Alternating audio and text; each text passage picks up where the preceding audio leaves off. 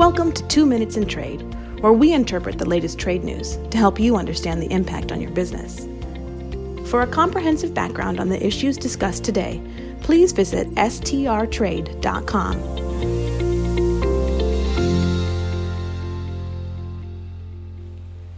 Today is Tuesday, January the 9th, 2024.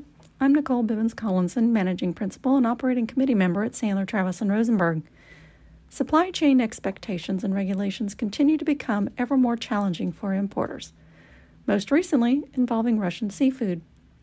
Russia's 2014 seizure of Crimea resulted in U.S. sanctions. Russia retaliated by banning U.S. seafood imports. Some members of Congress then lobbied for a retaliatory ban on seafood imports from Russia, arguing that the Russian fishing fleet not only had weaker environmental and labor protections than the U.S. fishing fleet, but also that its owners had ties to Putin. Following Russia's brutal invasion of Ukraine on March the 22nd, 2022, the White House issued an executive order banning Russian seafood imports. However, fish that is processed or substantially transformed in another country is considered to be a product of the processing country. Fishery experts estimate that 530,000 metric tons of pollock caught by the Russian fleet were sent to China for processing in 2023. Further, an NGO called the Outlaw Ocean Project claims that Uyghurs and other forced laborers from Xinjiang region process much of those exports to the United States, violating the Uyghur Forced Labor Prevention Act, or UFLPA. On December 22nd, the White House issued a new executive order that, among other actions, bans imports of Russian seafood regardless of country of processing. Even if the Russian fishing fleet shifts processing to a country other than China, such seafood will still be banned.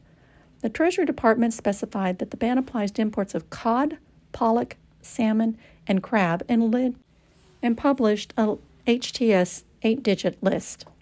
Importers of the listed products will need to certify that the imports were not harvested in waters under the jurisdiction of the Russian Federation or by Russia flagged vessels, notwithstanding whether such product has been incorporated or substantially transformed into another product outside of the Russian Federation.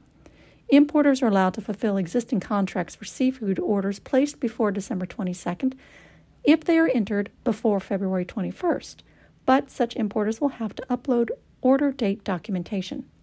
The executive order was issued under the International Emergency Economic Powers Act, or IEEPA, IEPA, so violations, especially if found to be willful violations, could subject importers to hefty civil or even criminal penalties.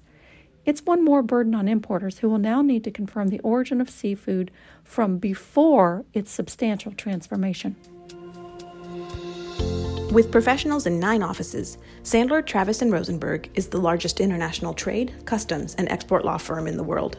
This is for informational purposes only and is not legal advice. The hiring of an attorney is an important decision that should not be based solely upon advertisements. Ask us to send you free written information about our qualifications and experience. Email us at messages at strtrade.com.